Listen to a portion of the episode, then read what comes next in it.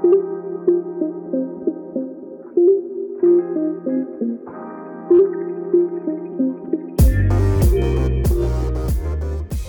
everyone. This is DJ, And Allison. and welcome to Neon Nonsense.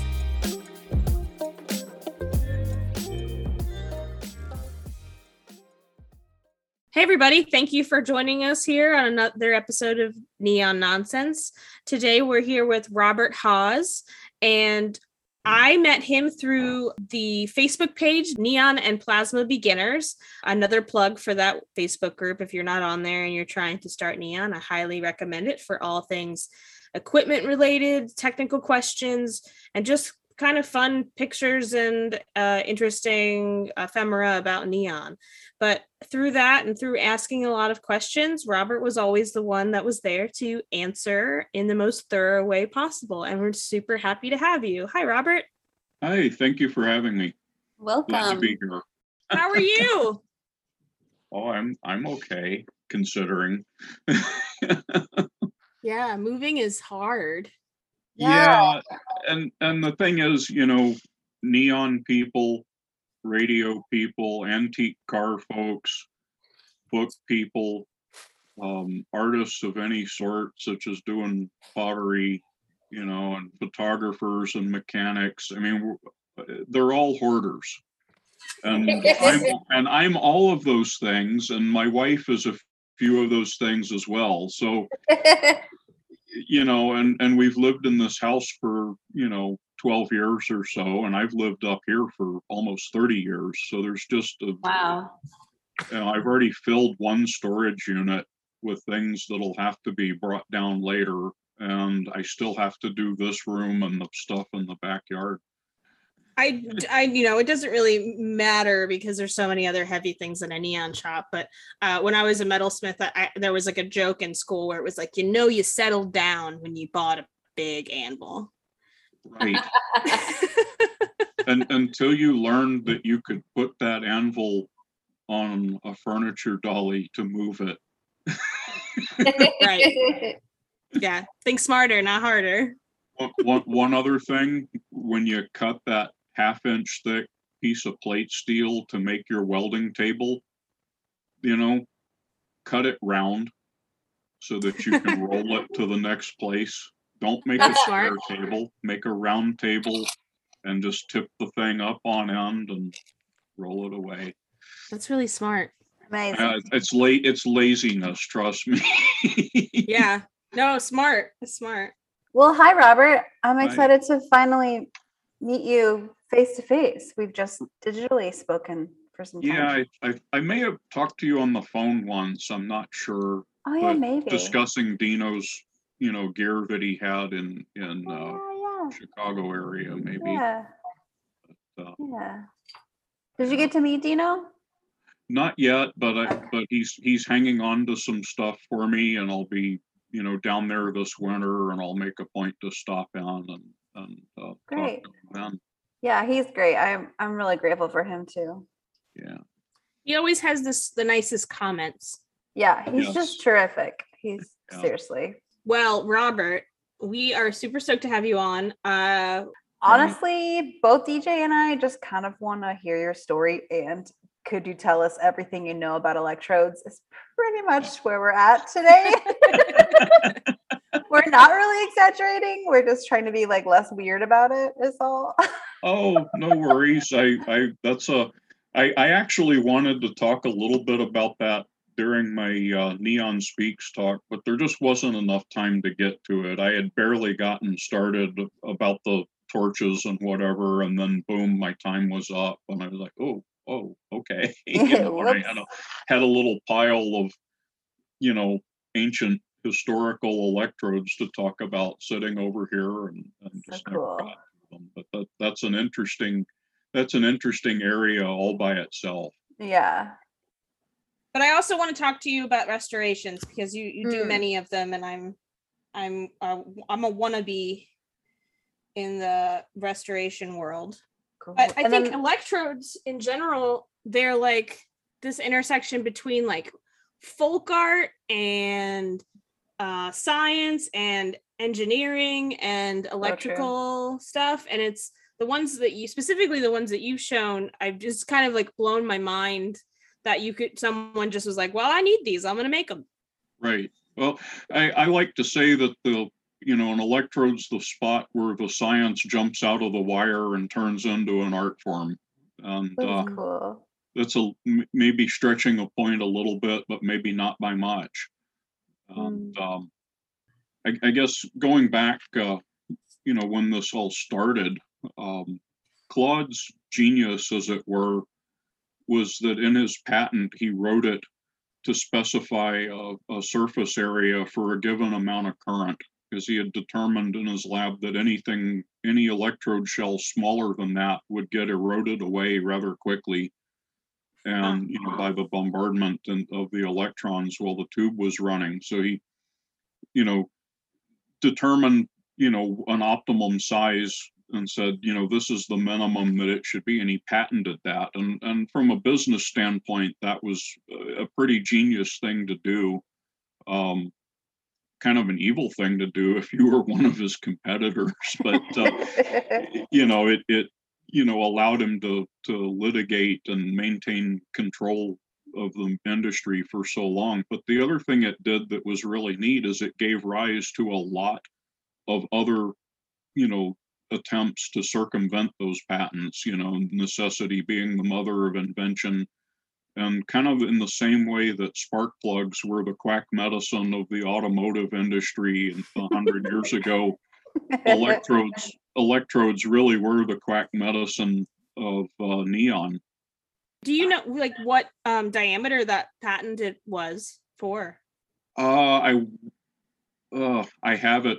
I've written about it in my blog, and I'm the number escapes me, but I I want to say it's like nine decimeters per amp, which if you do a bunch of number crunching, you can determine what that is for the typical 30 milliamp transformer that that we would use.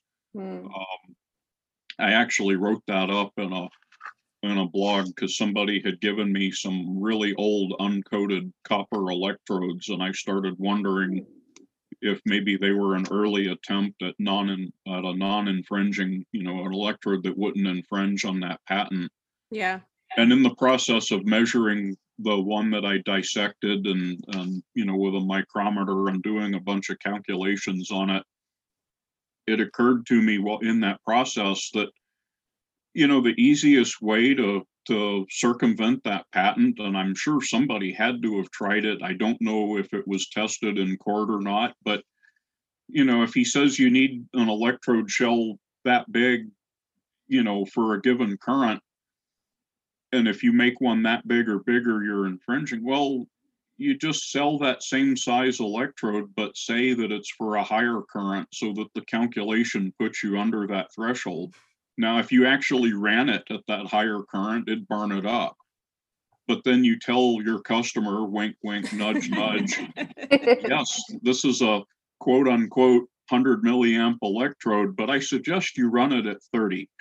you know? and and now you've technically sold a 100 milliamp device on paper uh, but you you basically told your customer you you really ought to derate that to a third and you know then it'll last longer. And and you know it just occurred to me that was a really simple way around mm-hmm. that but i have no no record or any examples or any way to back up the theory that somebody might have tried that. Well other than like human nature. Yeah yeah i mean you know it was a I'm, I'm sure if I thought of it, surely somebody had thought of it, you know, a hundred years ago. that's reminding me of a conversation i had with steve at uh, west coast custom neon uh, i was talking to him about dimmers and just asking him to Mm. explain it a little bit more to me why um you know dimmers were such kind of a question mark in the neon community like in like there, there were are a few but then like some people have told me they don't work or they burn out the transformer really fast so you have to wire it in or buy one that has one already wired in i'm like then why do these exist yeah. and um, Steve said that when electric transformers started coming out, and I think still to this day, there is no like standard for the radio frequencies. No, There's isn't. no th- and so they're Mm. just all wherever and so no dimmer is going to be able to figure out all of that or and vi- and, like same thing for other animation situations. So I was like, Yeah. huh. Oh, I was gonna say, and, and, you know, a traditional magnetic transformer, that was pretty easy. Right. Because all you had to do is provide a, a variable voltage uh, with the waveform into it, and you would, you know, through the transformers and inductance and, and the winding ratio, you'd get a variable on the output. And that's it. But with those electronics, yeah, it's, they're really an RF generator or a small Tesla coil, depending how you want to look at it. Right. And uh, the line frequency and voltage doesn't necessarily translate to a linear change on the output. Interesting. Yeah, I was at I was at an antique store just a couple of weeks ago, and there was a neon clock, and it was literally blue and then suddenly pink, and I was my my mind was blown. I was like, "Excuse me, everything I know about neon is being questioned right now, and I'm in just a friggin' antique store. What's going on?" And so I started to. Oh, go ahead. Yeah. And they probably didn't know. No, they, I mean, they. I definitely did not ask because the antique store definitely did not know. And then, just in conversation with another neon friend, they were telling me about how they were playing around with them and the different radio frequencies, and I was like, "What?" I because like, okay, I know that I'm newer to neon, but I just couldn't believe that it took four years for me to learn that we could basically just like excite it at a different radio frequency, which would make the neon gas turn the tube pink versus actually like exciting the mercury. And I just like my mind has been blown and I'm so excited to learn more about this. And, And, and yeah. don't don't feel bad because as far as the industry goes, you know, it's taken close to a hundred years for that to be figured out. Um, I do vaguely recall a paper on discussing, you know, the spectrum of mercury when excited under different conditions. and, you know, but this, cool. that paper that paper's probably 80 years old now. Um, uh, so some physicist was aware of this, but a lot of things like that they take a long time to get translated to where Mhm, you or I would see them anywhere. mhm. Do you um and feel free to guard your secrets if you have them. But- I I feel like the first time that I ever kind of like started realizing um, that we had similar interests in all, not just neon but the ephemera of neon and the Mm. just the like the advertisement of an advertisement company um and those types of things are designs and and tools that are very specific um do you have um spots on the internet that you find that you can co- kind of cull through to find things like that or um like Mm. that a paper that you mentioned that was like 80 years old like where did you find that Um, I, I do. I I will hit uh, and and and also let me preface all this. No no secrets. I'm I'm pretty free with the information. Uh, I think you'll know that at this point. Um, I started off in an era when nobody would tell you anything, and it was Mhm. a really big deal that somebody was willing to tell me something to at least start me on my way of figuring out the rest on my own. And so I've kind of you know, pay it forward, if you will. I, I'm happy to, to help anybody with what little I know. Uh, and I enjoy passing it on when I find it. Um, Abe We're so grateful, by the way. We both DJ and I are eternally grateful for that part of you. Oh, Yes. you're, you're and very so is welcome. my I, I enjoy my it. pump. you know, it's, you know, Yeah, but, our uh, lives, literally our lives are grateful for you. well, I, I, oh, you're, I know what you're referring to. Yeah. Yeah. electrocuting ourselves to death Both of that's us. what we were referring to yeah, yeah. not doing Gotcha. that Not doing, yeah, don't take that off the to-do list. exactly. Um, yeah. Um, so uh, for a lot of books and things, Abe, abebooks.com is an excellent source for rare books. The only catch is if you do a keyword search, you're going to get, you know, a gazillion hits for things and it's kind of useless in that way.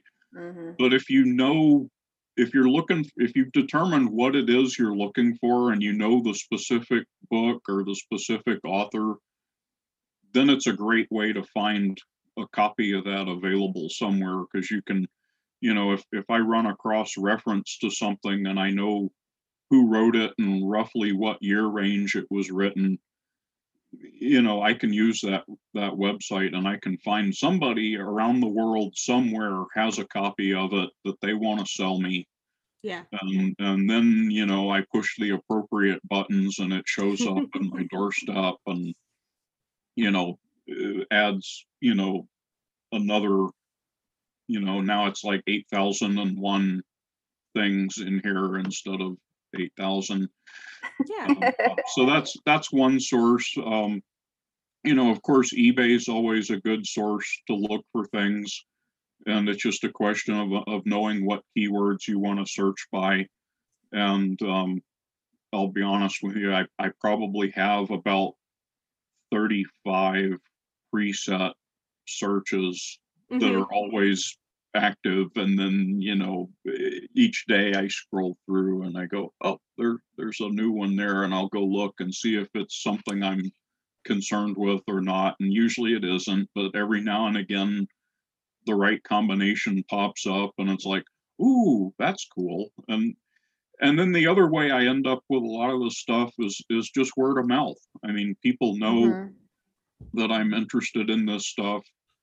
And, you know, for the most part, the average person isn't. And, you know, when they run across it, they'll either tell me or they stub their toe on it in their shop and they start cussing a bit and they go in their in their stream of profanity, they think of me because that's just a normal thing, I guess. And uh, you know, they end up, you know, sending me a message and say, get get this out of here. So I end up with some things that way as well. That's awesome. There is an, a copy of the Amer- first edition of the American Streamline book in my local library. Amazing. And I am not one per I'm not going to steal from the library. No, don't steal from the library. I am not. I'm putting that out there to the universe, but I want to so Well, bad. I'll tell you what I'll do. I'll, I, I, I would like you to stay out of jail. I would like the library to have their book so that somebody can, can read it. And I actually have two copies of that, so I Oh. will, I will make it so that, you know, it'll be, it'll be, library. it'll be one less item that I have to pack up out of the shop and move. And, and all I have to do is throw it in a, in an envelope and dump it at the post office. Okay, well, I'm gonna trade you something for it Yeah, no worries. once No- you move. And that's a, a, a very nebulous thing at the moment. Yeah, There's not an I- address that we're going to yet. I see. That's yeah, so you you guys are just gonna like pack everything up and then like figure it out. I like it.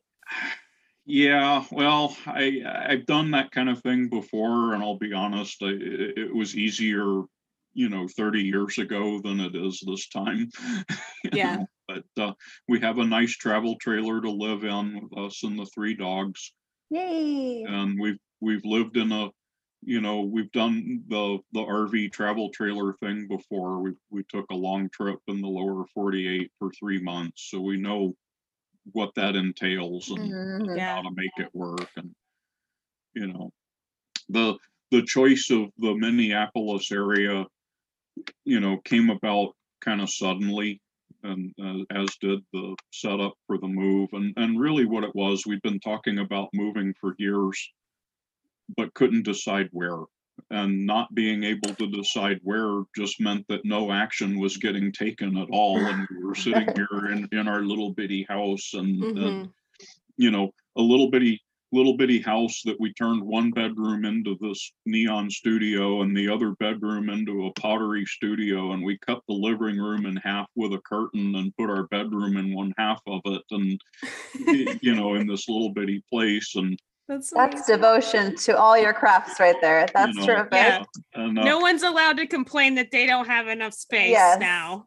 I, I have worked, I have actually had all this equipment in a seven by fourteen pull behind shop trailer before.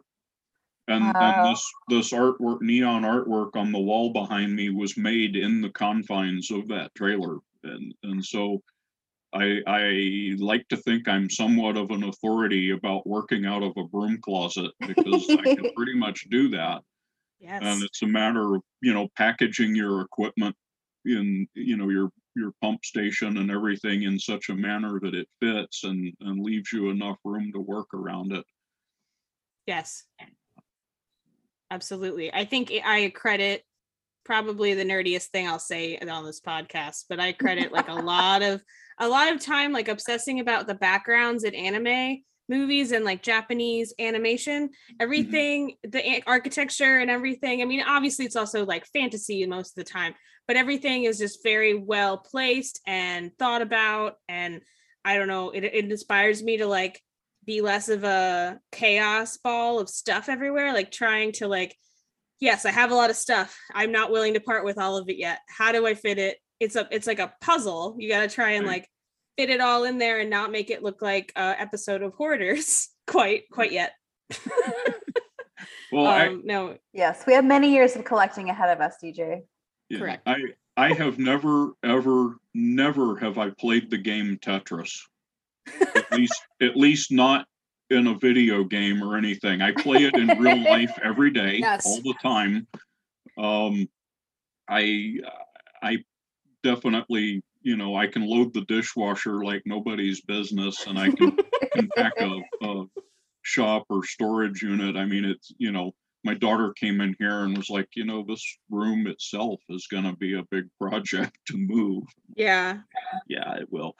But uh you're talking about the japanese animation. I'm i'm a you know fan of of studio ghibli movies. Yes, one of the things i like about them is you know even though they're fantasy and cartoon you know the background stuff is very real. It's very realistic. I mean you know there are things that you would see in your own house and and it's being done the way it really is for the most part and and i kind of enjoy that that meeting Yes. of the, the two different worlds there Miyazaki's really good too at like in in like not that real props exist. This is a tangent, and not that real props exist in animation, but like he's really good at doing what I think a lot of newer uh, directors and animation people aren't super great at is like if something's set in 1950s it's not just things that were built just in 1950 and before and then after. It's like there are objects from the 40s there are objects from the teens there are objects people are still using their car from the 1930s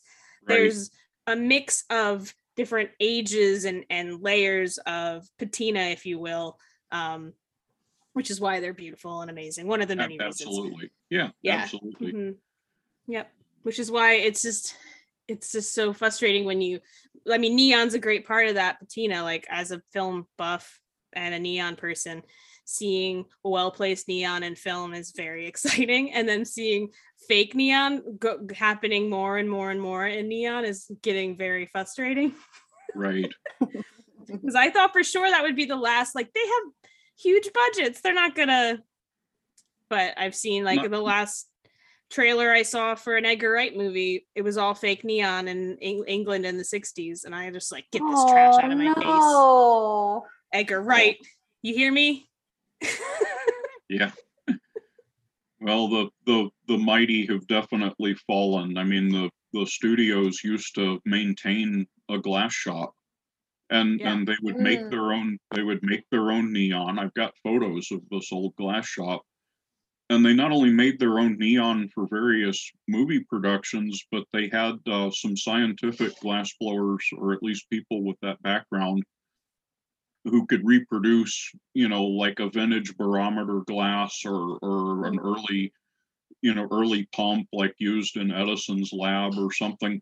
I didn't know that. and this and this was important you know and not even the scientific stuff but they could reproduce old glassware that's you Oh, know cool. 300 years old and and it was important because you know a lot of these objects are are too precious at this point to risk on a movie set where things Yeah. accidentally can get broken Mhm. and and then other times you know on a movie you're intentionally gonna break something because it's part of the scene of the film and you don't want to go breaking you know a real antique and so they maintained a, a a small shop of, of people to do that work, just like they maintained, you know, a garage of, of antique cars and, and other such things. And, and I'm not sure that they do any of that anymore. I, Mm, I get yeah. the feeling that it's all either farmed out or at worst, maybe CGI'd, you know, and it's all fake.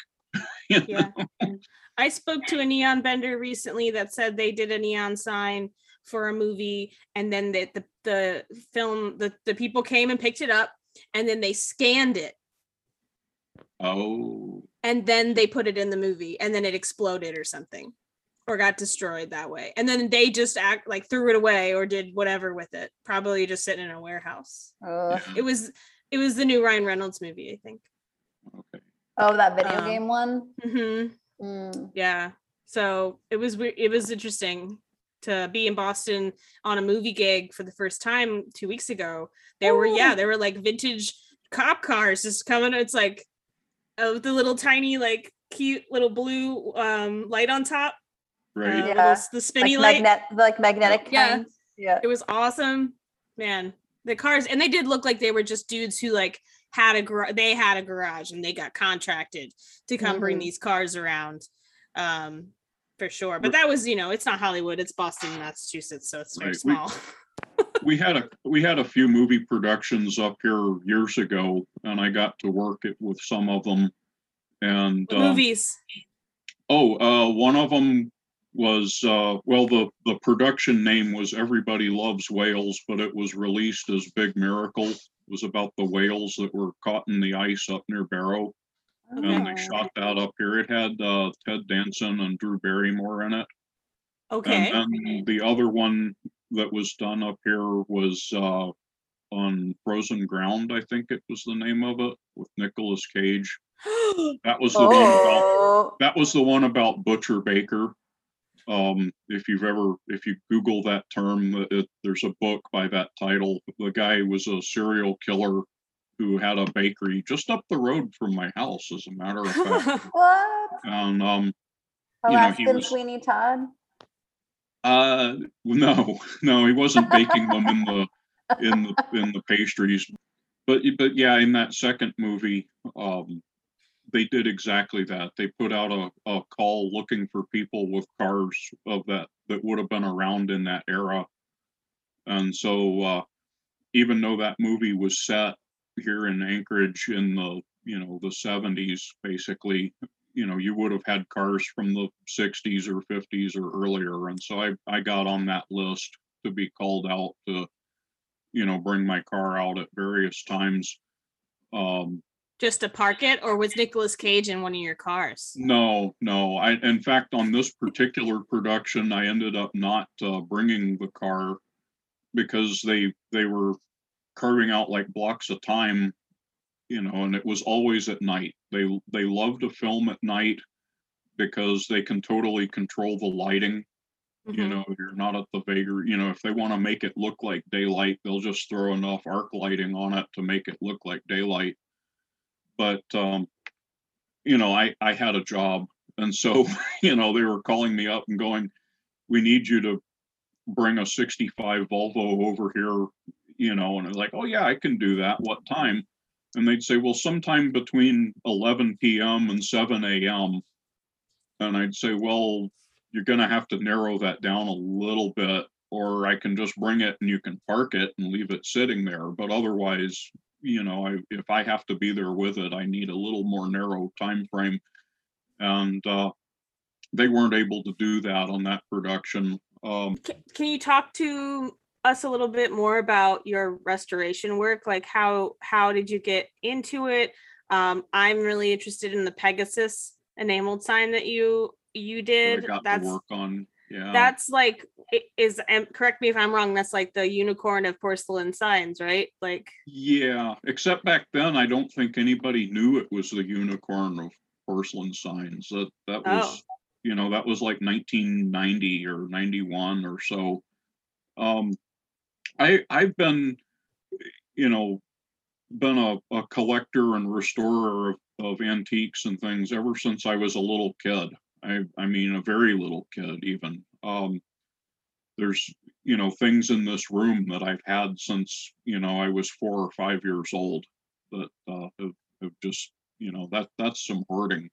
Uh, anyway, um, I I used to go to uh, uh, surplus stores pretty regularly. Uh, my my uncle was a history teacher, and uh, his best friend owned an Army Navy store back when they had really cool stuff.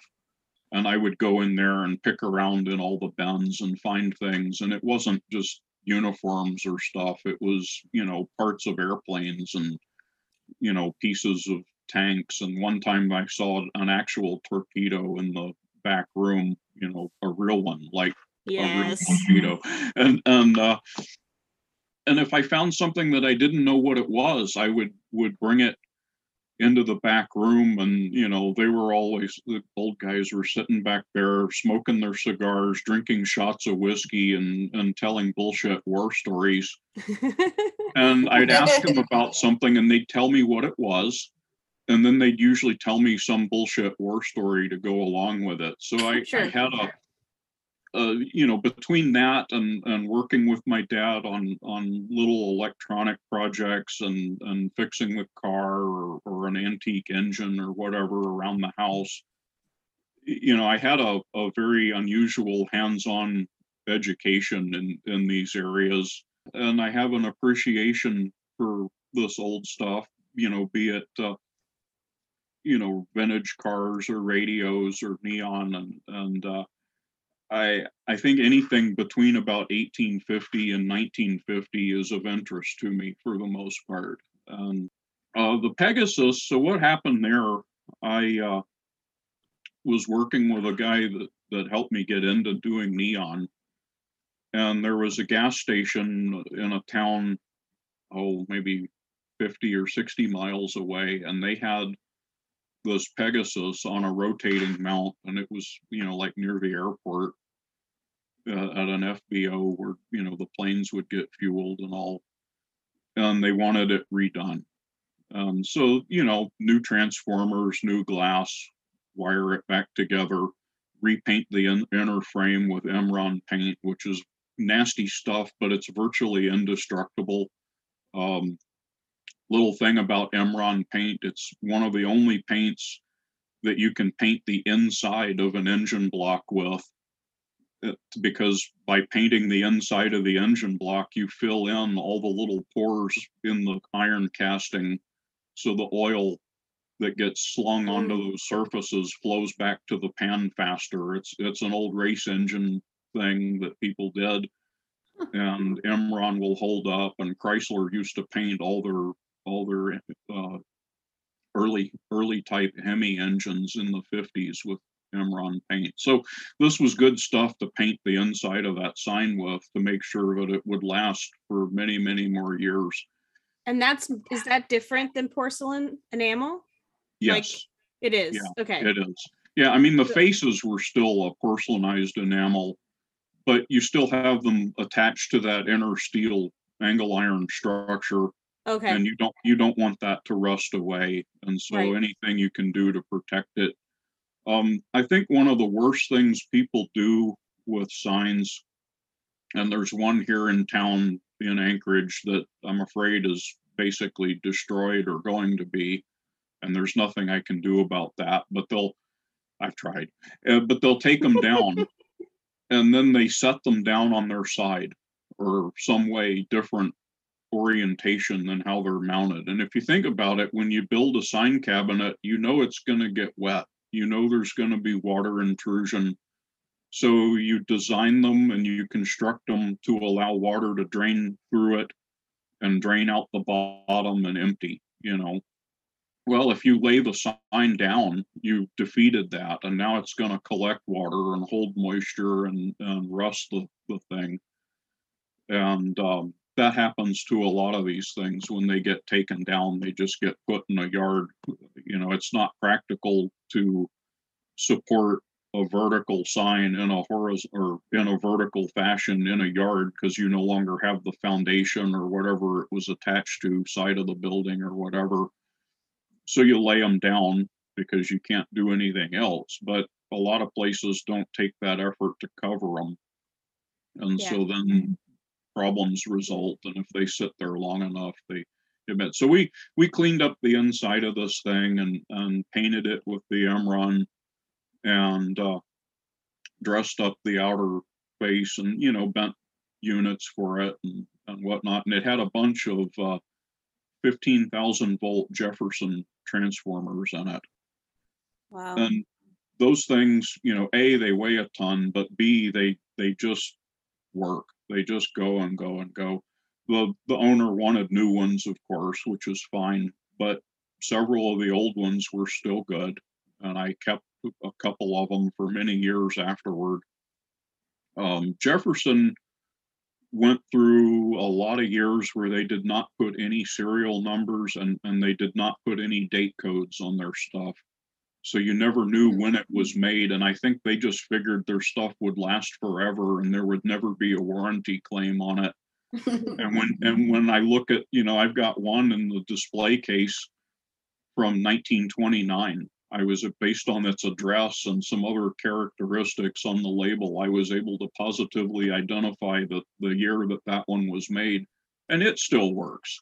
So Amazing. you know, mm-hmm. maybe maybe that's the case. Maybe their stuff just doesn't quit. But that that sign disappeared, you know, from my life anyway. I moved away and and kind of forgot about it, and then you know was down that way again and kind of wondered where it went and never found it, never heard about it, had lost touch with the guy I'd worked with and you know, just figured, well, it's it's gone. And then it turns out it's now at a uh, little roadside museum in Conroe, Texas.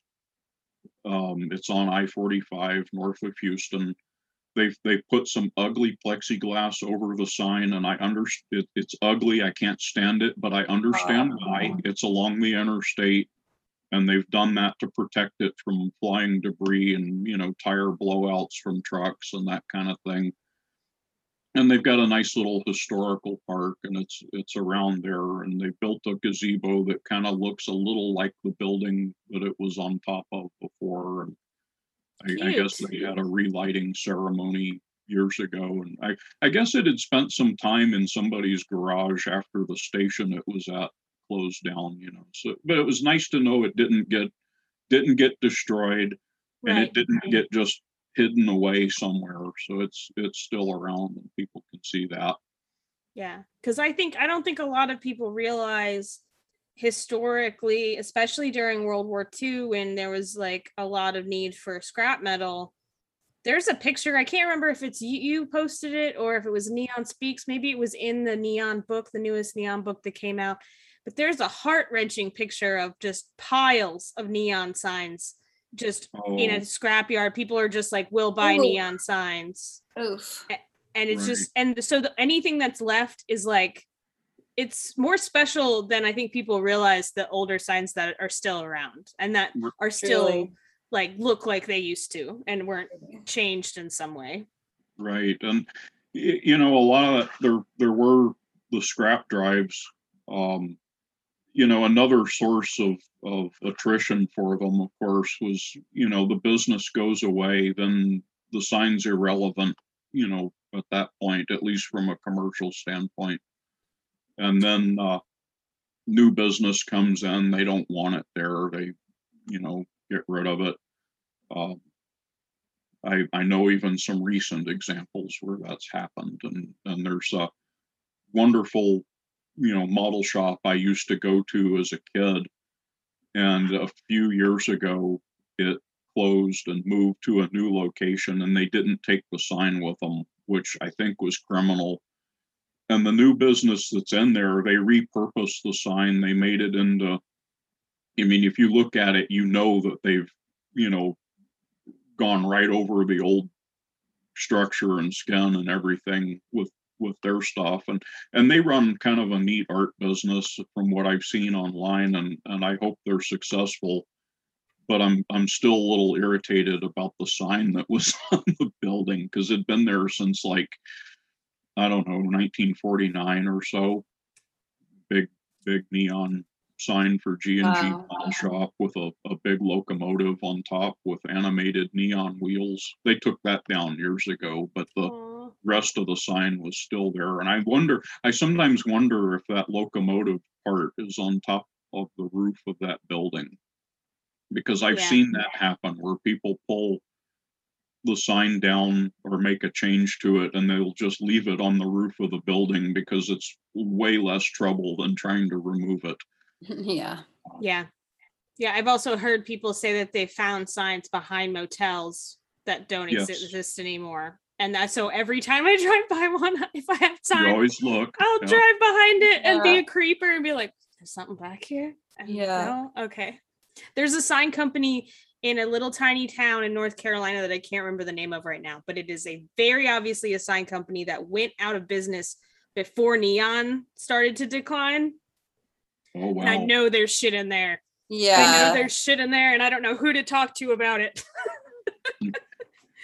That, that's So- the frustrating part is not knowing who to, to get a hold of, to, to get Yeah. permission to go in there. You know, if you can find an owner or the new tenant, a lot of times, you know, they'll just be like, oh, they'll look at you as if you're the person who's gonna clean all that crap out of their building for them mm-hmm. and not charge them to do it. So, you Yeah. know, it's like, hey, yeah, knock yourself out. Yeah. Mhm. Actually, yesterday I stumbled across this estate sale, and this couple clearly did a lot of travel. And I found this huge box of all of these old postcards from like the 60s and 70s of them visiting all these old Best Westerns. And Oh, there wow. were so many old signs on the postcards. And my poor husband was like, Do you really need all these postcards? You It's know, Yeah. research, Yes, Brad. you I was like, Yes, It's research. It's Yes, Brad. Thank you. DJ says it's research. Okay. I have It is. permission. I sec, I second that. Yeah. So I, I tried to be a little less insane about it and got like a, a handful, but also like a set of matchbooks. For anyway, it was just like a People lovely find. them. Yeah, no, Yeah. you, you, Yeah. you, you know, the, the correct answer is yes, you need them. And the second part of the correct answer is you're, you're only bringing home one, a box, one box. One One box. box. Yeah. One box. I mean, thankfully, my That box, printer is. that box may turn out to be the size of a, of a It. Connex, but Yeah. you know, it's one yeah, box. it could grow. I mean, thankfully, he's completely on board because if he wasn't, we wouldn't be here today. And yeah. Understood. And I'm like, no, no, no, I have plenty of space in my new studio. It's great. My new uh, eBay alert is matchbooks of Neon's shops specifically. Ooh. And I've found a few really fun ones. I have one that just says it's a sexy lady and a dog. She's like got a dog on a leash, and it says Terry says you need a sign. And I don't know remember who you t- shared- I don't know who. Terry is. I don't know if Terry's the dog or if Terry's the lady, Yeah. but I love it. And I Yeah. agree Listen with to the Terry. sexy lady dog. They both Yeah. want you to have a sign. It was it was like, all right, cool. Where do I sign up? Well, I See okay. what you did there. Okay, I Sign up. I'm kind of switching gears a little bit, but I I have some broad questions for you, Robert, about electrodes. Okay, Is that okay if we switch over to that a little bit? Yes. Crew. Okay, cool. So I have to admit that I have a limited knowledge of what's actually happening in the hardware of the, electrode. And my kind of like broad question to begin is around the glass seal specifically, because my understanding is that glass does not seal to metal. Is that correct? it's, it's not entirely Not correct. totally. Okay, so I'm, my first question is like the mechanics behind how we manage to weld them together, and like, isn't there a certain coating on the electrode wire between the e- exit of the electrode wire to the actual inside bits? Yeah, it's, it's, it's actually, so the, it's act, the part that's in the glass itself is, uh, Dumet, D-U-M-E-T, or Dumet, I think might be the more correct pronunciation, although I'm not certain of that.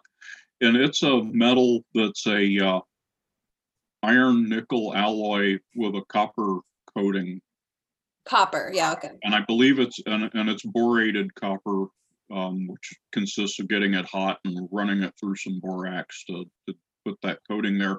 And that allows it, the glass to adhere to it and seal.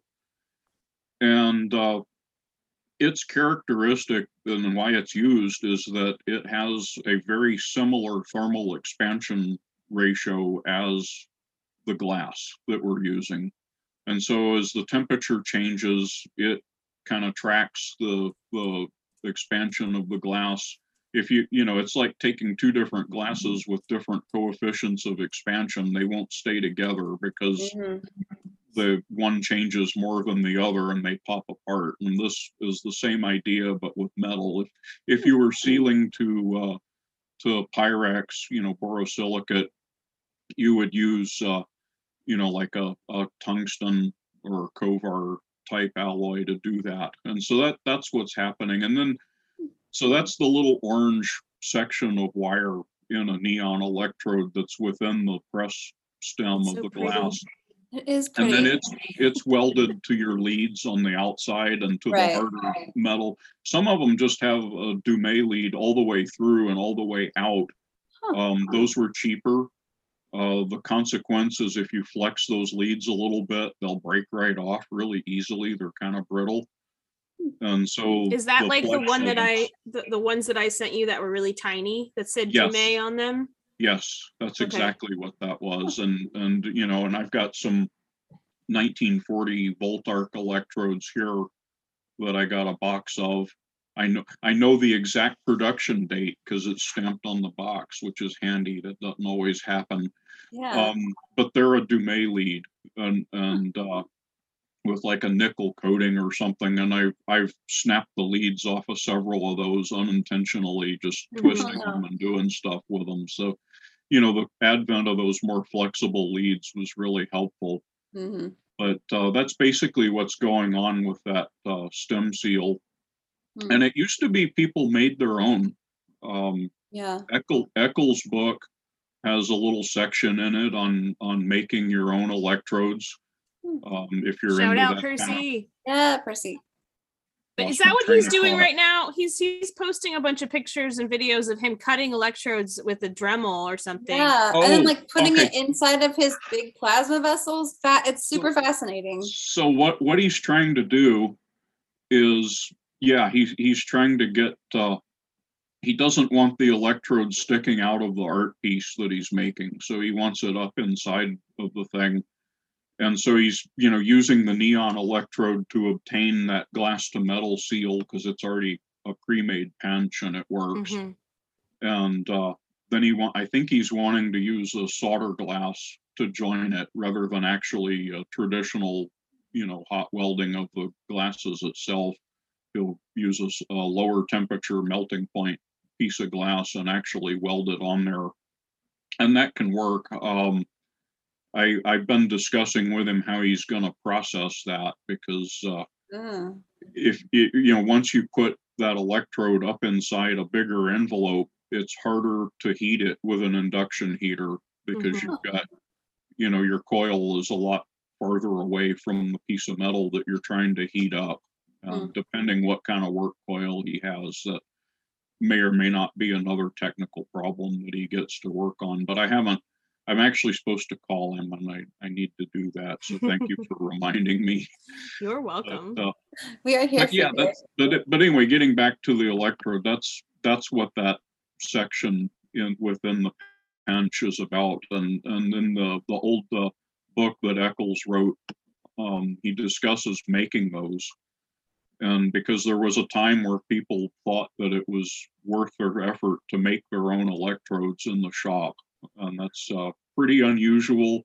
I have a few of those. Um, Roxy gave me a couple. I think they were, might have been made by her grandfather. I'm not sure certain Oh. of that. They're pretty neat. What? And then uh, I was at, uh, you know, at Matt Thompson's shop and got a an electrode that was part of a barber pole sign. You know, the cylindrical spiral. I Uh-huh. saw that. Yeah. And whoever made it didn't want that electrode to be straight and stick out anywhere, so they made an electrode that had a bent shell and pressed and s- pinch sealed into a bent piece of glass. It looks like a little banana. Amazing. And uh, I, I would say that's probably of all the different electrodes I've seen, that's probably the most one of a kind one because you know they were probably made only for that application and and only for however many of them the person made, which couldn't have been too many. You know, it's when And you that think was about that Oh. electrode was made out of the same type of glass that neon, the neon glass would be made out of. Yes. Yeah. Yes, it was. And, and, uh, the, you know, if you think about how different ways you could bend glass to fit within a given area and other things, it, it, to me, I, I look at that electrode and I go, you know, there's other ways to solve that problem that they were trying to solve and, and I probably would have done something different or, or tried to rather than trying to make a, a curved electrode because you know a straight electrode you know sure you throw the shell in there you you know heat the glass up and make your pinch seal and all. But with a curved one now you have to insert that curved piece of metal exactly the right way so that it doesn't touch the outer glass envelope. Mm-hmm. Because you, you don't want to create a localized hotspot in the glass either during processing or operation because it'll lead to it cracking. In fact, in, in early electrodes, some of them had uh, either glass beads around the shell or a larger disc pressed around them, or sometimes a glass envelope within the outer envelope and its purpose was strictly a mechanical function. It held the shell in place. There's even some patents relating to doing this, and, and the patent illustrations will show a shell over time drooping and contacting the glass and creating a bit of localized heating and la- later leading to it breaking. Huh. And so they were, you know, devising different ways to support that shell you know, to prevent that from happening. Huh. Um, now nowadays we have, uh, you know, fairly rigid support wires, you know, welded to the back of the shell, and that stuff isn't going anywhere. Mhm. And the the shell metal is very robust. It's a, a pretty hard uh, nickel coated alloy, and uh, um, you know, then of course it has the emission coating inside. And by the way, as a side note, if you take a 15 millimeter electrode apart and cut off the welded leads on the end and then take a drill and run a hole through it to make a key ring out of it um, you're going to find that that shell's really hard to drill through but but you'll also find it's not impossible because i do in fact have a key ring that's an electrode shell um, because you know geek anyway That's amazing. Because you know, geek. So what can you explain? Because I've gotten, I've had, I bought new electrodes. I've gotten electrodes from other shops that I bought out, Mhm. and there are some that have mica inside, and there are some Oh, that yeah. do not. Can you talk to us a little bit more about when mica started being introduced into electrodes and why? Mm. I, I, I think that was uh, about the mid to late 1930s. And part of it was to provide um, some electrical insulation against the uh, outer envelope and, and also some thermal insulation, I believe was partly what they were looking at. I, I think there was still some issue with those shells coming into contact um, another thing they were always trying to fight with, you know, especially before better coatings and better processing techniques, was what I refer to as outside ignition. And you'll still see that happen sometimes. An electrode will glow on the outside of the shell instead of right through the the inside. And I think Mhm. the, I think some of the intent was they were trying to control some of that. Um, the exact year that that started, I'm not certain of, because like you, I've seen some really old ones that have it, and I've seen some really old ones that didn't. And I've seen some slightly newer ones that didn't, and slightly newer ones that did. Yeah, same. Um, you know, I, I don't know, I got a box here I can look at. I tried, I can't remember half the things that, you know, but I, I wrote things down. And, um, a bunch of these, these hides, um, from that era, they don't have that. And they're of the similar vintage. the unique thing about the that hide electrode that I dissect, I ended up with a box full. And when I get a box, that's really neat because I can do some experimenting with them without, you know, without destroying the only one in a collection. Mhm. And so I've actually processed a few of those. And then there was a couple I actually cut apart. And I was astounded at the thickness of the coating that they put inside that shell. Um, it was a heavy copper shell. And the coating was probably just as thick as the metal. Wow, I'd never seen anything like it. that's crazy. What about um? What about ceramic ceramic uh, coat like uh collars and electrodes? Those I was always I was told that those kind of act like impurity sponges after the fact. I I haven't heard that. Um, my understanding was that it was not so much a gettering material, which is what an impurity sponge would be, but it was a uh, an effort to confine the ionization to the inner wall of the of the electrode. And I've I've got some electrodes that have a metal cap on the end for the same purpose. It it has it's a metal cap with a little hole in it and the, it was the same idea. They were just trying to divert where that ionization took place, and and with good reason. Um, you know, the whole part of the whole process of getting around Claude's patents, you know, later led to coated electrodes. Um, EGL in one of their bits of PR mentions that that's how they got started, was that they had fallen upon um, learning of some work by uh, uh, Wehnelt in Germany about 1904. He was working on metallic oxide cathodes for X-ray tubes and things like Mm. that. And um, what they realized is that you know if you co- used a coating, you lower the work function of the electrode, which basically means you lower the amount of voltage drop that takes place in the transition from the metal to the ionized gas column.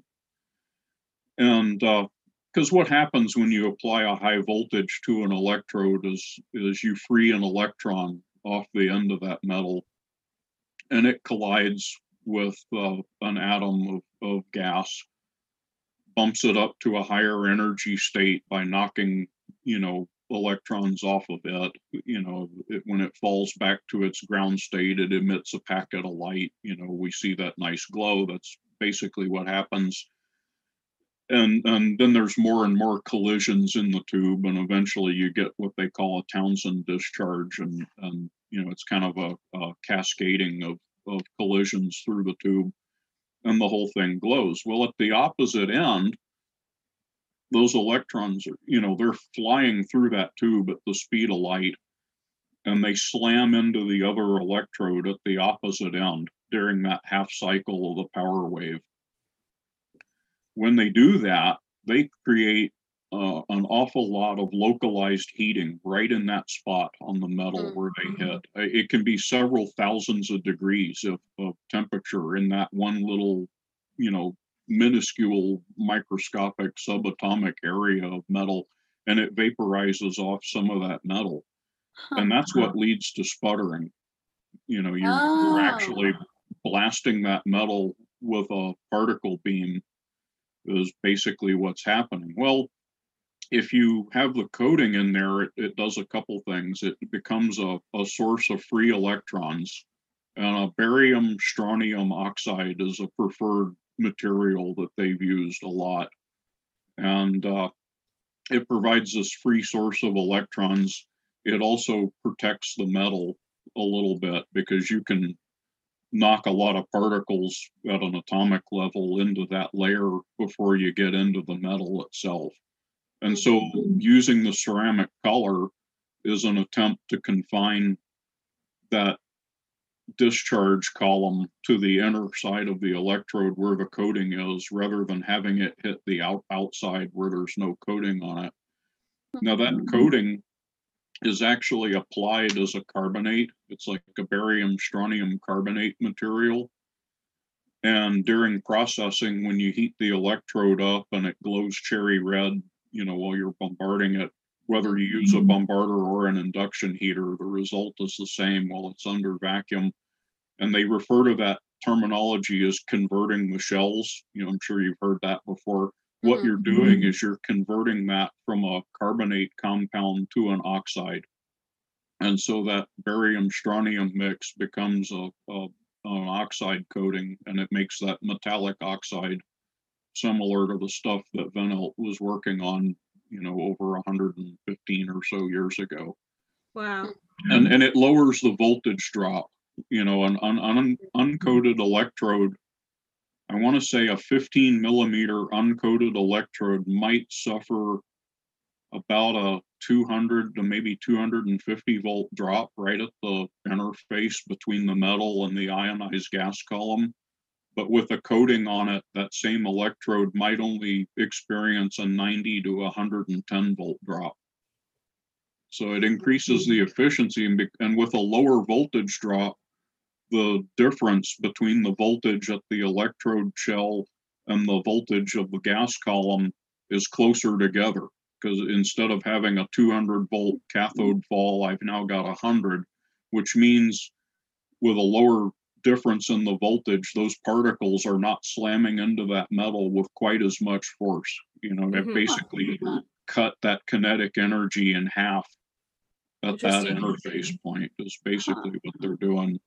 Are they cutting down on the um the conductivity of the electrode with the coating by doing that? No, it actually increases it effectively because it's it make it's a good emitter of electrons. It takes Okay. lower voltage applied to make it throw an electron off. Ah. And so it lowers the resistance at that point and uh, makes the tube more efficient, but more importantly, it makes it last longer Mm-hmm. because Huh. the electrodes don't deteriorate. Uh, As a side note, if you wanted a really good source of, of free electrons, you could coat it with a beta emitter, some some metal that emits beta radioact, you know, radioactive that emits beta particles, like coat that thing, coat that electrode shell with thorium oxide, for example. Radon. Now, radon, radon's a, um, radioactive, but it, it has a very short half life. Okay. like, I think it's only a couple days or so. Boo. The only reason radon's bad if you breathe it is if it happens to decay into a metal before you exhale it, then you've got that piece of metal in you that's radioactive, and in its decay chain, some of those steps in the process have half lives of like 20 years or something. So, you know, if you go in an old uranium mine and breathe the air, some of that radon, you'll just exhale it out. It doesn't matter, but some of it will hit a decay point while you still have it, and then you're stuck with it. And well that's why- noted. that's why people don't want radon in their houses, you know. Anyway, Or whatever. Know.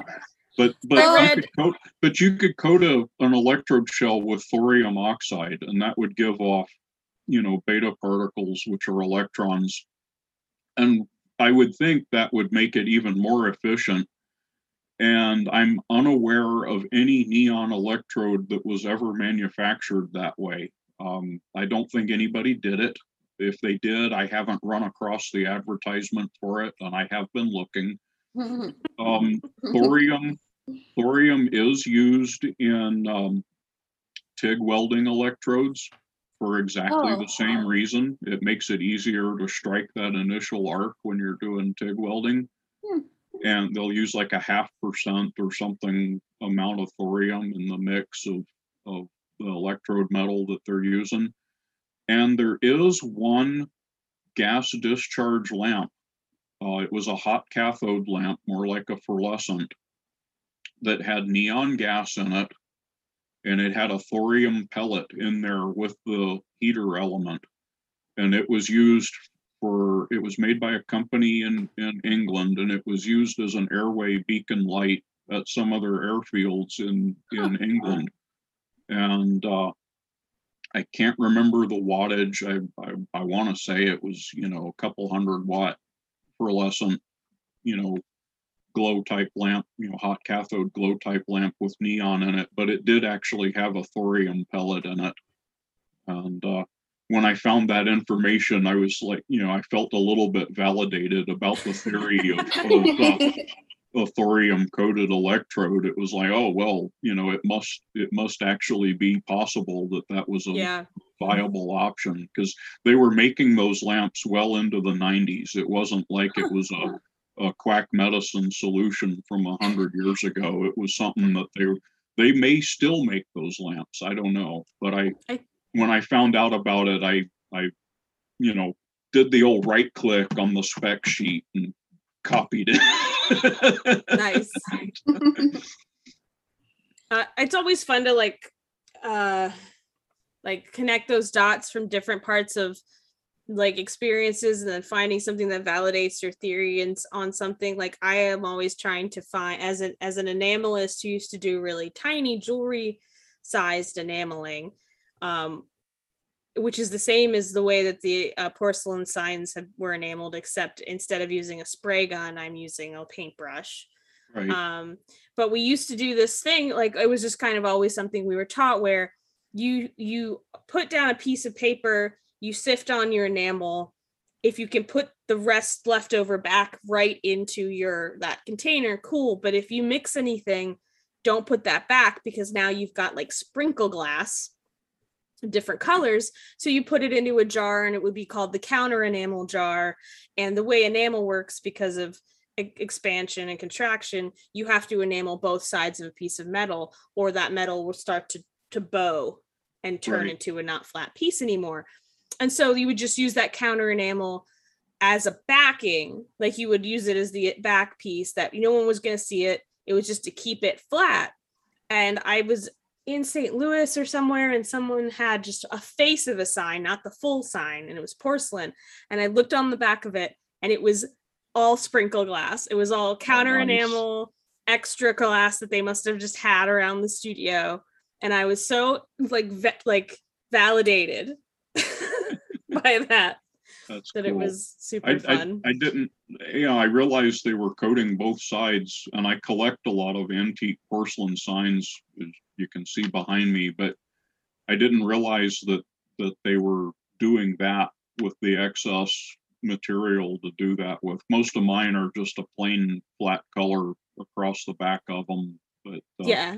that's pretty neat. I didn't know they did that. Yeah. Okay, I have an unrelated question to you said a key word for me, Robert, which is sputtering. And I I have a question relating to that. I'll start with my question and then we can deliberate. So if I have an entire brand that sputters after I process them, is it my processing of the electrode or is it the brand? Ooh. because I only ha- I have one brand that basically sputters every single time I process them and none others. Sometimes the glass around the electrode can get kind of like maybe I've overprocessed them, but not always. So anyway, could you tell me more about So sputtering? Are, are, and are you using, are, are you using the same processing parameters for the ones that sputter as for the ones that don't? I mean, are you doing the process exactly the same? Uh, I'm pretty sure. I'm pretty sure doing the pretty much the same. They're so they're all 10 mil, and I think the only variation would be uh, length of time. And actually, I had some research to suggest that it, it's happened on both pumps. So I have a new pumping system um, that I've been using, and it's a much bigger bombarder, and so it, it's been processing my tubes in like 45 seconds flat. Like it's kind of freaked me out the first few times but my and it's 26 kVA. But my my old one was a 12. Uh, it's a big one. My old one was a 12 kVA, and it was still happening on them, and it took a lot longer to process the tubes too. So So what, what I'm, what I would wonder first off the bat is just to rule it out is, you know, say, say electrode brand A, you process it and when you do your final conversion heating, you, you run, I don't know, I'll, I'll just say 500 milliamps through it. And they, for 30 seconds and, and they don't sputter and they're done for sake of argument Okay. But electrode brand B, you do the exact same process, run that same 500 milliamps through it for 30 seconds, but they're sputtering. My thought would be either the batch is bad or the processing parameter, the 500 milliamps, is too high for them. One of the Okay. two. So it could be. It, I don't want to say it's a bad batch, and I don't Yeah. want to say it's a bad brand Yeah. because it could be that one manufacturer says 500 for 30 seconds is great Uh-huh. and another and and also don't forget the pressure whatever the pressure is has to be the same. You want to minimize all your variables. Right. you know it might be that that that that spec of pressure and current and time and temperature is okay for one brand but not for the other. And maybe that other manufacturer says no don't use 500 use 400 or or you know it, it could be a problem like that. Um one thing i like to do if if i'm trying to weed out something or just demonstrate a real comparison you know you want to eliminate as many variables as you possibly can. And one way to do that uh, if possible is uh, take you know you could take one electrode of one batch and one of the other batch and put them at put them on the same unit. When you do that you're going to be processing both of them at an identical pressure and an identical current Mm. flow for an identical amount of time. And if you do that and one of them comes up bad and one of them comes up good, you might start to think, well, either that processing is not good or that electrode is not good. But what Yeah. you accomplished, what you have answered is the question of the variability between them. If you were to make two separate units and process them separately, there's always that possibility that you did something in one of the processes versus the other that you didn't do. You know, and, and it's hard to take notes on these things while you're doing them. You know, I, I Okay. sometimes, I sometimes will, will process something and I'll have my phone and I'll take pictures while I'm doing it because there's no way I'm gonna be able to write down the temperature and the pressure and everything as it's all changing in real time while I'm trying to run the process. So, you know, if, if it was feasible to, to mix and match the group, which is usually something you don't want to be doing actually, but Yeah. in this case, it might be an answer. Um, in a similar way, I, I wanted to show the difference between leaded glass and the non-lead in a tube with, you know, mercury argon in it. Mhm. And I didn't want to make two separate tubes because there could be ver- other variables between them. I wanted to have everything exactly the same except for the glass. So I sealed the two pieces of glass together and processed it as one unit and filled it. So now I knew for certain the fill was the same, the processing was the same, everything about it was the same except for the two pieces of glass. And oh, look, here's this color difference Hmm. that I could quantify. I could take pictures of it, and nobody could say, yeah, but you know, if, if you know, yeah, but maybe you did something different with that tube versus that one's like, no, it's the same tube. Mhm. you know, so so if you- if you can kind of use that type of method methodology, Hmm. you know, to rule out other other variables and keep as many constants as you can. Um, Yeah. But my my thought is that either either you know it's got to be one of two things. Either the processing isn't. I don't want to say even bad processing because clearly the process works for the other electrodes. It just may not be a compatible process for that electrode Yeah. or, or or the electrode could be bad and and i guess the way to answer that is find out what processing specs the manufacturer recommends Mhm. And then if you still have the problem while following their processing specs then you know there's something wrong with that batch Yeah. So, in particular, when I'm processing this brand, sometimes one of the electrodes will just be cherry red after a few seconds, and it's only I, I haven't gone past 300 milliamps at, at the whole process. And so then the other one won't have been processed. So I'll have to up it a little bit to process the other one. And so the one that gets cherry red first kind of gets all like, out of Whack. whack. and You then it runs, it. it, but like the actual electrodes just sputter, repeat it like Yeah. when it's on. And, and that, that type of problem happens occasionally regardless of whose electrodes you're using. Sometimes you'll have one end wants to come up to temperature faster than the other. Mhm. Um, I think some of that is, uh, excuse me, pressure related. Mm. I, I, you know, you can have a given pressure at one end of the tube and, and particularly on a long unit, it could be different at the other end. Because you, you've got a certain amount of time taking place to pull the stuff through there. Hmm. Especially through the tubulation, it really slows down the, you know, the speed of it.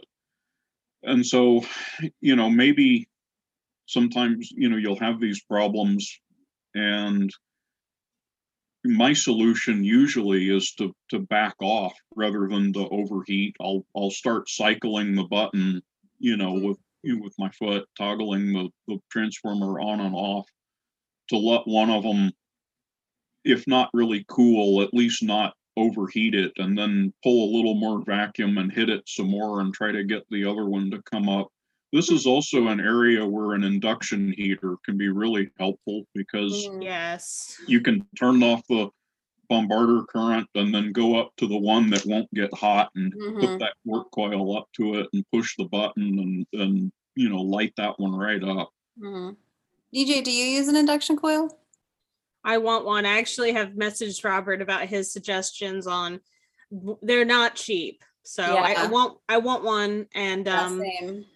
I know there's like one company that makes the kind that were ideal for what we do, and Yeah. they're amazing and worth all of the money, but I am going to have to save a little bit to get Yeah. it. Same, same. Yeah, I, I'd really like to because again, like this has been an issue that I've been having, and um, at least for the this particular amount of particular brand of electors, I've invested several bo- in several boxes of them, and it's been a real bummer to be managing this Yeah, thing. I- So yeah, an induction try- would be great. I I would first try finding out the the recommended specs from the manufacturer for Mhm. processing it and then adhere to those, you know, Yeah. temperatures, pressures, current levels and Well- see if that problem goes away. Yeah. And if it doesn't, then, you know, you may just have to muddle through it with other methods. But I would caution against over processing because that's Yeah. when you get your sputtering. You know, you've you've Yeah. Mm-hmm. overheated it, you've cooked the coating, you've blasted the shell apart at low pressure. So you you know, you you just, you know, what what'd you say your bombarder was 26 kVA? Yeah. That's a big a big one. one. She's a That's big a one. big Yeah. one. Not 26,000 volt, but 26 kVA. Wow. Okay, that that's the the biggest one I personally have ever owned was a 15, which was a, a plenty good size. I mean, I could Yeah. process a, uh, I think my my stupidest thing I ever did, I made a big wave in 10 millimeter Neo Ruby for a friend, and I made it in one continuous piece because I was young and and not thinking and and I realized, oh my gosh, I've got, you know, 25 or 30 feet of 10 millimeter glass here. How the hell am I going to process this? And and so I put 15 millimeter electrodes on it because that's the biggest I had. And I hooked it up to my my bombarder and I was able to process the thing. I got the glass up to temperature without overheating the electrodes and then I got the electrodes up. The trick was I did it slowly. I, I took my time and uh, you know ran it at a low current so I wouldn't cook the electrodes and, and just got the, the glass hot.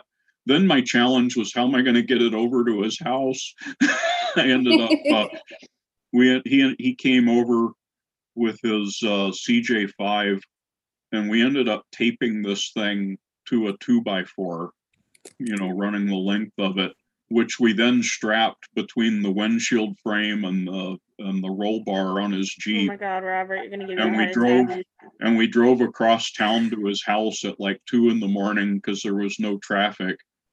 And we oh got my it in his house and then installed it on his wall. And I, I think it was there and lit up right up until he sold the house years ago. But that, that was one of those things I did in my twenties. And, you know, in, when I first got into this, you know, actually I was probably nineteen really.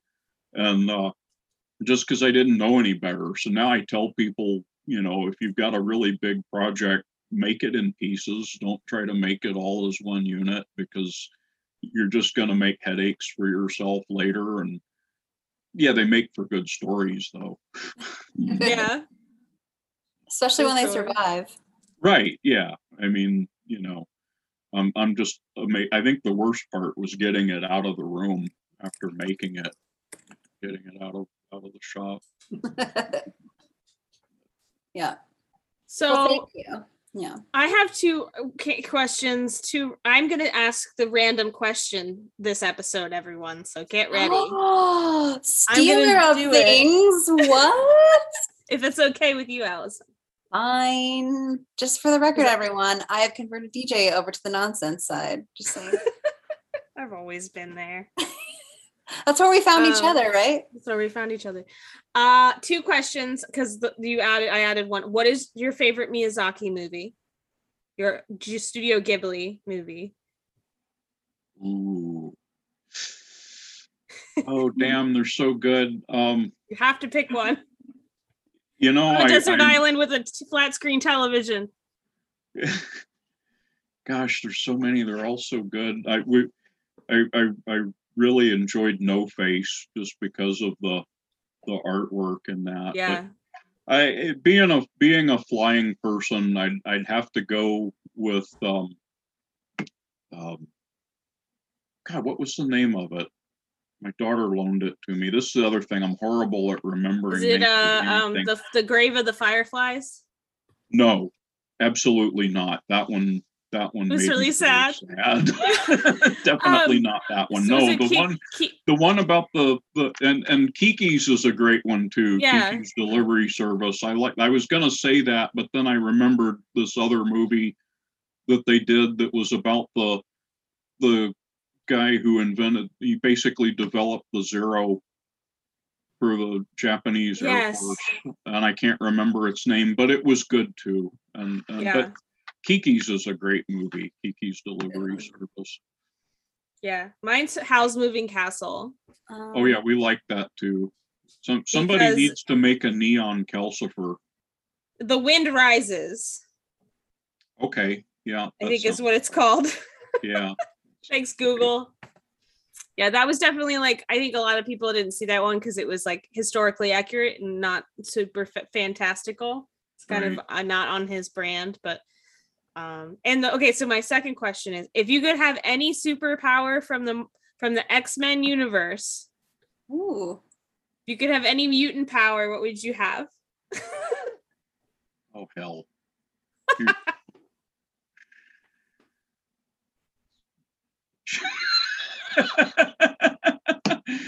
I I I'm so horrible because I'm trying to remember what those options are. well, they don't have to be like they don't have to be like exactly the X-Men, but that was just my example. If you just what superpower would you have? If you could have any what superpower would I have? Oh, time travel. Yes. Ah. Good answer. Good answer. Sorry, my phone. Awesome. Time travel's a good one. I would want Magneto powers because like that would be so convenient. You could just go anywhere. You just stand on a piece of metal and go anywhere. It'd be just Yeah. great. It'd be like teleportation, but you also could move cars around and just like mhm. do like make cool sculptures. That's all And I want to do. and sew yourself up when you get in a firefight. Yeah, like metal's everywhere, folks. It's everywhere. It's everywhere. okay, what else? Do you have any more questions, Allison? I do. I had I had one zany question for today, Robert, Okay. because of your your uh, comments about flying, and it sounds like you have interest in air travel of sorts. So I wanted to know that if you had the choice, if, if an alien group came and visited our planet, would you let them beam you onto their ship? Oh, hell yeah.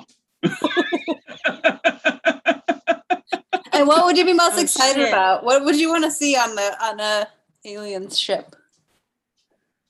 Well, I'd, I'd, I'd want to see all of it. You know, I'd want to see how it worked and, and I'd want to go somewhere and, and see what's out there and, you know, yeah, the whole thing. That would be cool. It would be cool. You, you, you remember that, that movie, uh, Flight of the Navigator? About Oh, the little kid who got to go in the spaceship and, and drive it and whatnot. Yeah, I'm all into that. It's been a long time, but I, I've seen it a long time ago. Yeah, it's terrific.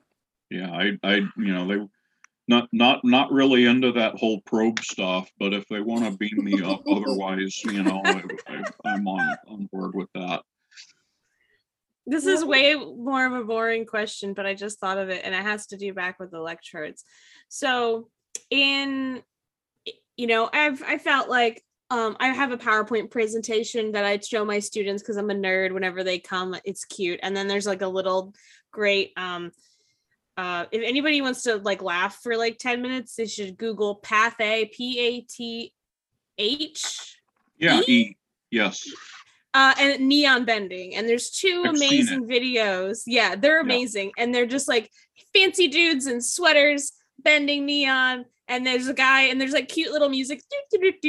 Right. and it's like chicago neon signs and it's just it's so amazing and i show it to my students but anyway i digress. But i hate that the beginning of I hate that it goes Ramsay Travers and found the found the gas, figured it out.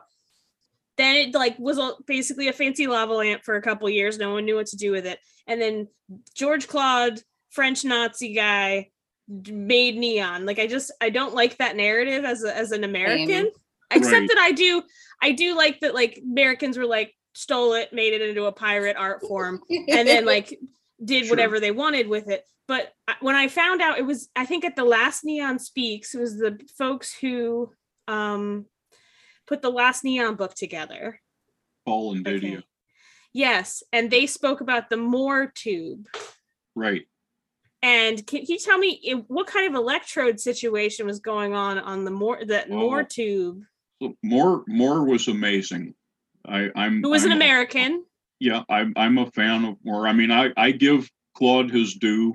Make make no mistake, he he made Yeah. important contributions and he developed some processes that we still use and and I'm all about that. But Sure. but um, Moore did Moore was the first one really to take. Um, he wasn't the first one to to have a, a luminescent ionized gas lamp, a discharge lamp. Uh, the Geissler tubes from the 1800s would have qualified for that. Mhm. But Moore was the first to develop it into an actual commercial lighting system. And um, his tubes, they had to be made on site. They they were big. They were you know typically between one and two inch diameter, and they would go around the perimeter of a room to light it. I, I'm sure you've seen some photographs of some Yeah. of the installations, and so Hmm.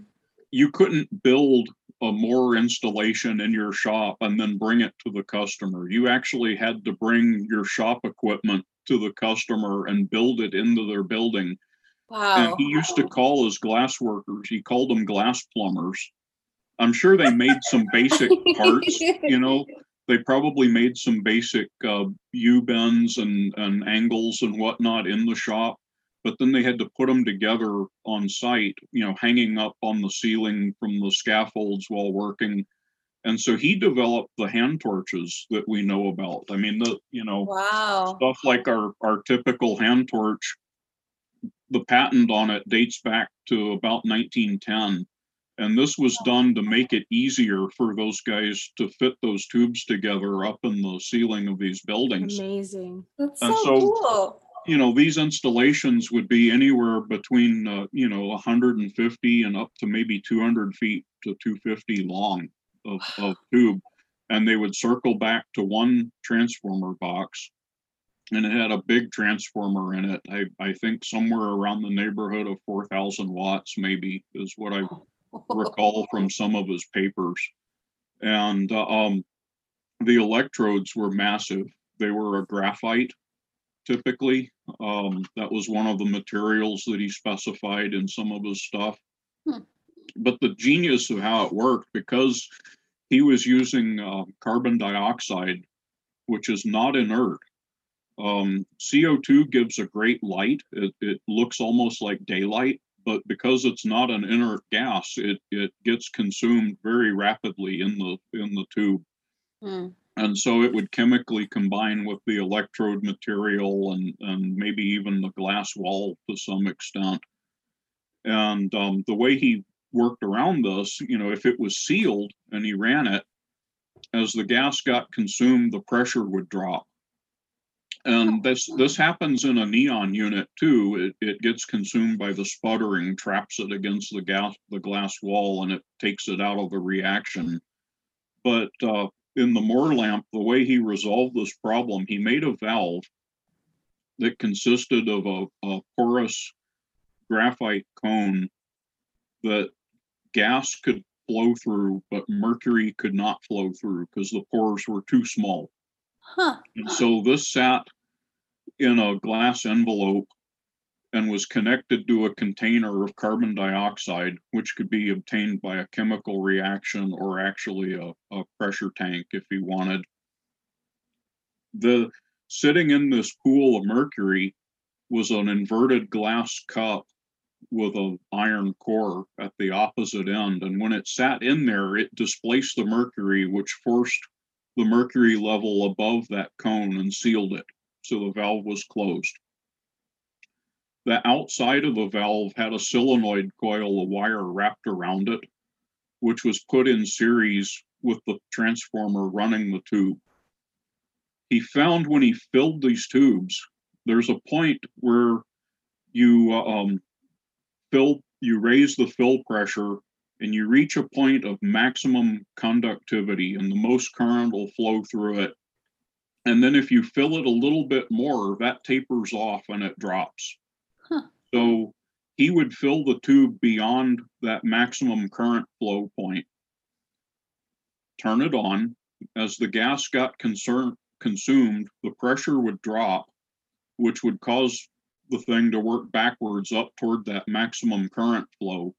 When it reached that higher current flow, because the solenoid coil was in series with the transformer winding on the primary side, the magnetic field would increase as the current flow went up and it would lift that iron core, you know, glass cup up off of that cone, which would let the mercury level drop as it wasn't being displaced as much, which would then admit more gas. And as the gas flowed into the tube, it would replenish the fill pressure back up to that point where there wasn't enough current flow for the magnetic field to keep that core elevated and it would drop back down and seal it off again. So in Whoa. operation, you know, a, a few times a minute, this thing would kind of jiggle back and forth throughout the operation of the tube, almost like it was breathing. And that- that's, that's how he resolved that problem. But the, uh, getting back to your original question, the electrodes were, were massive. They were a, a big graphite, uh, item. I'm told somewhere in the neighborhood of two inch by eight inch, you know, Wow. slug of graphite in there. And, uh, they were kind of a power hungry thing, but compared to incandescent lighting of that day, they were actually pretty efficient. Um, one of the selling points, you know, in his documentation was that, uh, you know, that they were some percentage greater efficiency for a given light output, and it was a better quality light than the orangish glow of a incandescent lamp. And, uh, And none of those, none of those exist today. None of them are known to exist. Um, the Smithsonian has some parts, but there's no complete installation. And a- as a side note, one of my little pet projects, maybe after I get moved and have a bigger space to do it, I want to recreate this. Cool. And, and I want, I want to be able to recreate an installation for lighting my shop space using that principle. And I, I won't, I won't try to claim that it's the only one in existence in the world when I've got it working, but you know, it, it, if I get not? it working, it well could be. I don't know. I have no idea. But, but that's one of those little, you know, if, of, of my little dream projects that I want to do, that's one of them.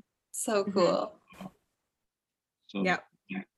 And so, yeah, I, I, I've been a, a student of Moore's work for a long time and, and have some of copies of some of his old papers and even I, I oddly enough, I found a printing block. Um, he, he was in business. He was selling these installations. It was a real product. And he had a company called Moore Electric. And I Hmm. have a little advertiser's printing block from, That's you know, where they would have, you know, run through the, the ad process of, of writing that. And Was that an I've got eBay some- purchase? uh, that one was, and and then I've got a a set of paperwork from his business. You know, it's actually from the Moore Electric Company's archive file, and I can't remember where that came from, but other than it came from Moore Electric, it's got their stamp on the back. I think the other thing that's kind of a black hole of eBay is that I, when I found out that there's like not just the eBay that we see in America, there's eBay France, there's eBay Germany, there's eBay all these other German Right. like other eBays that you don't see on, on a first search. right. And I, I've Yeah. gotten into like that, like looking up stuff, tran Google Translate for hours. Right. I've I've done that and and also I have friends in Europe that I talk to and and some of them are neon people and they'll every now and again run across something and they're like, You probably need this, don't you? And I'll look and I'll go, Yeah, I probably do. Yeah. That's a good friend right there. And and Mhm. the the problem is, you know, getting some of the stuff here, like I had mentioned, AbeBooks is a real good source for publications. But one time I found a book I wanted through a European Amazon site, but it wouldn't let me order it. There was no way I could order it myself. And I forget what the problem was, but it wouldn't allow me to. And my wife did something. I don't remember how she did it, but Elizabeth got in contact with the actual owner or seller of this book and sorted out some kind of voodoo about it and it showed up on the doorstep. I don't know what she did, but it worked out. And A lot so of times, yeah, it's exchange rate you- stuff. Yeah. yeah, well it was it was some about it just wouldn't even let me buy it. You know, I'm like, why not? I got money. I I I've got a computer. I can push the button, sell it to me. And it Yeah. but it wouldn't ship it here or something like that and and you know he had to change something to I I think he had to take it off of Amazon and actually sell it independently of the platform or or something weird I I don't know whatever it got worked out and, um, I can't remember if that was that Eccles book or if it was Shellrudder's book but it was one of those two from from the UK um, uh, Once I was um I had my work um showcased in a Czechoslovakian or Czech Republic uh enameling book and I was super excited about it. And then they contacted us and said that we could only buy it through like a check system like a right.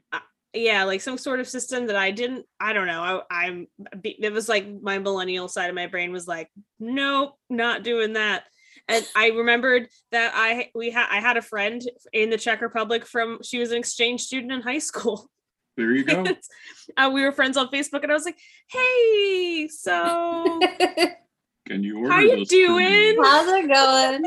Can you take this money and get me a book? she was really cool and she took it and she bought me two copies and sent, sent them to me in the mail it was very nice That's Thanks, that's Farah. awesome. Yeah, that is Yeah. awesome. So, So yeah, yeah, I mean, there's yeah. there's ways of working around those problems, and you know, a lot of times it's just talking to the, the person and you know, Mhm. sort it out. Absolutely. Yeah. Thank you so much for talking with us. Oh, no worries. It was fun. Yeah, we Uh, will have you back on for a different topic for sure. Fair enough. Yeah, and hopefully it'll hopefully from an actual workspace that's bigger than than the broom closet.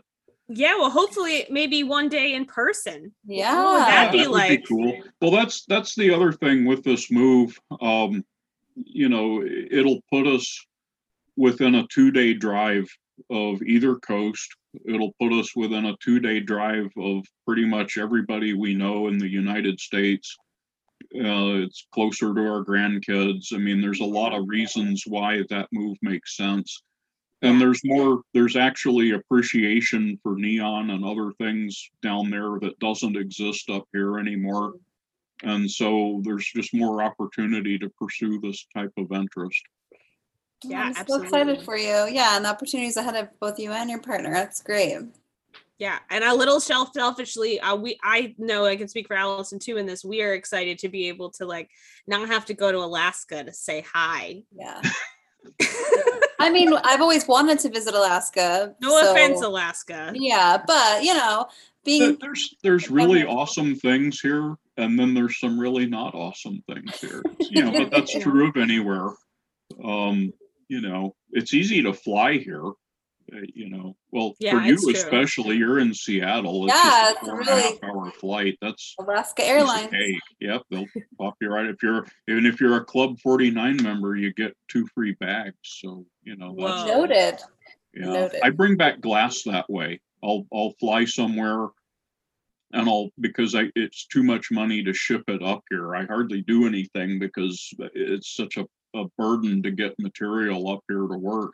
Yeah. Um, I'll actually package it up and I'll use strapping tape and wind a big handle on the box. And then I just check it as my second bag Nice. and get it up here. And I've done that several times. And it's made it every time. Yep. Every time. Wow. Not a not a single cracked stick. Every Wow. time. Wish I Every have so much regular faith in the airline system. Yeah. Well, m- don't get me wrong. I, I don't enjoy commercial flying at all, but when I have to do it, I, you know, I like flying. I don't enjoy commercial flying. There's a difference there. Mhm. But uh, when I have to do it, I try to hit up a supplier. You know, before going on a trip, I'll I'll call and look up a supplier in in or near town or whatever. You know, like my last trip to Minneapolis, I popped over to FMS and visited with Mike Sweet for a while and bought some glass and checked it as luggage to bring it home. That's what I do. Shout out to FMS for having a buy online button. Absolutely. I a Thousand big- percent. Yes. I'm a big you. fan of your website. Thank you for your service. And if you call Mike, if you actually, uh, what I found anyway, maybe it's just an Alaska problem that you don't have, but on his website, if you try to buy it through there, the shipping rates are astronomical.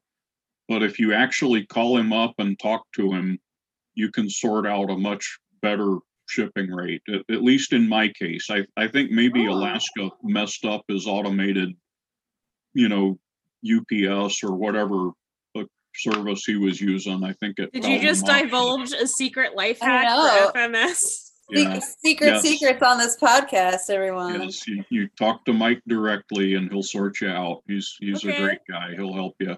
Thanks, Mike. Yeah, In advance. awesome. Well, thanks again for schooling us on electrodes and all Yeah. kinds of. Uh, I learned so much this past hour. I can't even tell you. Yeah. Excellent. Well, you're very welcome, and I've enjoyed it. And and thank you for having me. Yes, absolutely.